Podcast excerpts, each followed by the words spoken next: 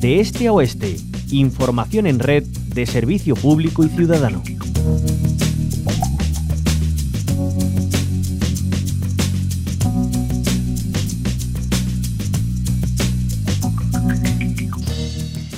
El año ha empezado también dramático en el ámbito de la salud y la seguridad en el trabajo. En apenas 24 horas, dos trabajadores han fallecido en el Tajo, en Andalucía. El primero, un hombre de 62 años que ha fallecido este martes en Marchena, en Sevilla, tras la explosión de la rueda de un tractor en un taller en el que trabajaba.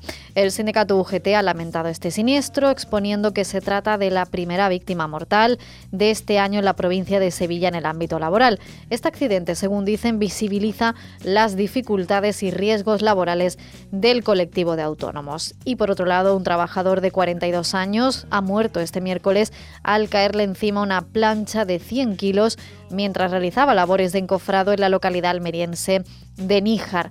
Vamos a hablar de todo esto y para ello saludamos a Rafael Gelo, secretario ejecutivo de UGT en Andalucía. Rafael Gelo, muy buenas tardes, bienvenido a la Onda Local de Andalucía.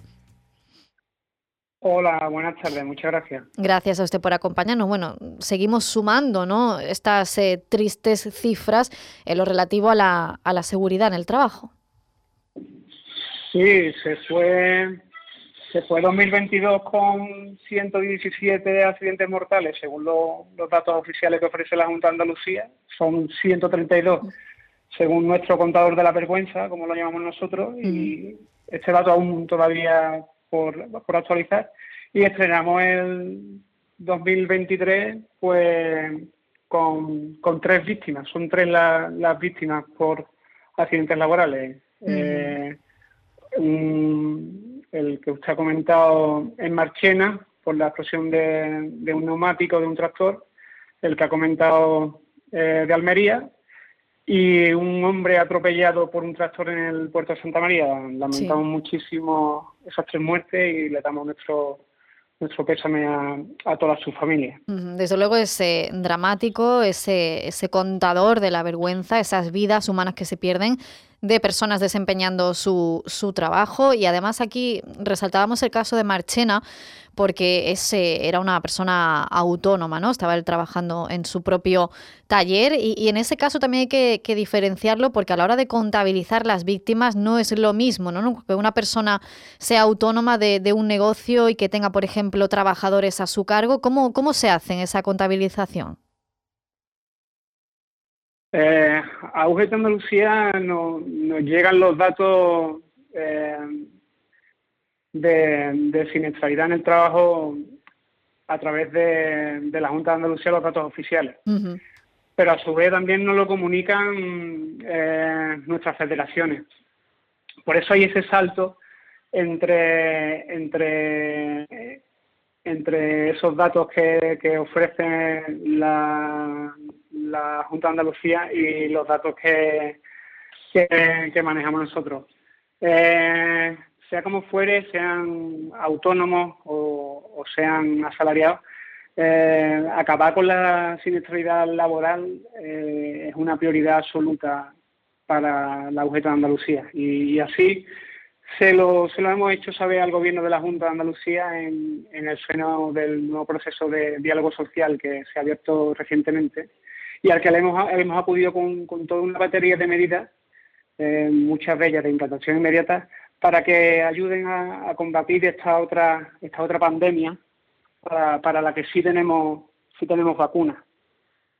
Sí tenemos vacuna, una, vacuna que es la negociación colectiva, la formación, se llama una vacuna que se llama delegados y delegadas de, sindicales de UGT Andalucía, que, que se dejan el alma eh, en su centro de trabajo para, erradicar esta, esta enfermedad. Claro, e-, es esencial porque además eh, en el entorno de las pequeñas empresas, ¿no?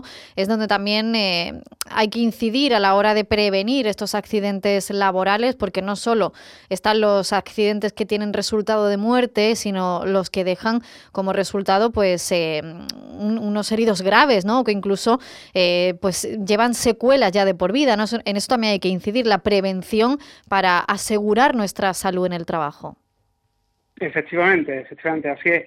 Y de hecho, una de, estas medidas que, hemos, propuesto a la Junta de Andalucía es crear un fondo, eh, un fondo económico para, estas víctimas de accidentes graves y mortales, que, que, incluye también a, las familias y que, que esté destinado a sufragar los gastos derivados de, de esa discapacidad sobrevenida tras un accidente laboral eh, o que ayuden a, sufragar los gastos de atención psicológica tanto a, la, a las víctimas como, a su familia. Tenemos muchas muchas propuestas eh, encima de la mesa. Eh, le hemos propuesto también a la Junta de Andalucía que aquellas empresas que, rechacen o que no concluyan los planes de, actuación de la Junta de Andalucía que están dirigidos a mejorar la actuación preventiva de las empresas, eh, le, hemos propuesto que, estas empresas que, rechacen estos planes no puedan acceder a, subvenciones en materia de, PRL.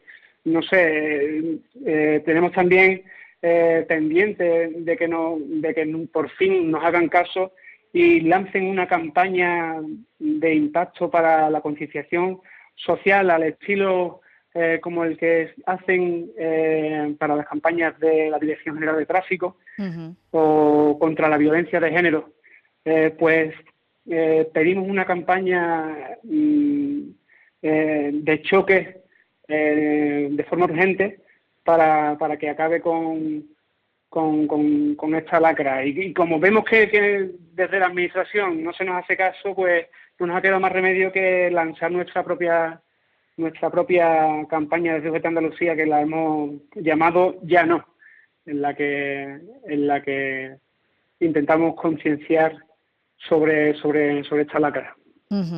Porque Rafael Gelo, también hemos escuchado mucho hablar de la relación entre la precariedad laboral ¿no? y la siniestralidad también.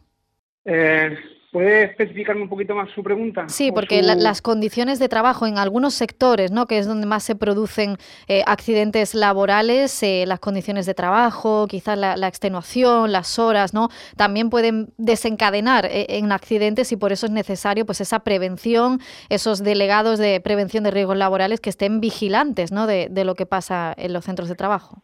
Efectivamente, eso es fundamental y también hay que tener en cuenta que en nuestra comunidad autónoma el tejido productivo eh, está compuesto eh, más de un 99% de pequeñas y medianas empresas. Y ahí hay una, una gran dificultad de cumplir con la, con la normativa en prevención de, riesgos laborales. Además a esto hay que sumarle la ausencia de, representantes legales de los trabajadores y de las trabajadoras. Y esto es la, la tormenta perfecta para, que tengamos esta siniestralidad laboral que, es tan difícil de, atajar. Pues eh, desde luego, como siempre, ese llamamiento a la prevención, a la seguridad y la salud en el trabajo para evitar esos accidentes graves y los que tienen resultado de muerte, porque ya llevamos tres en lo que llevamos de año. Rafael Gelo, secretario ejecutivo de UGT en Andalucía, muchísimas gracias por habernos acompañado. A vosotros, muchas gracias.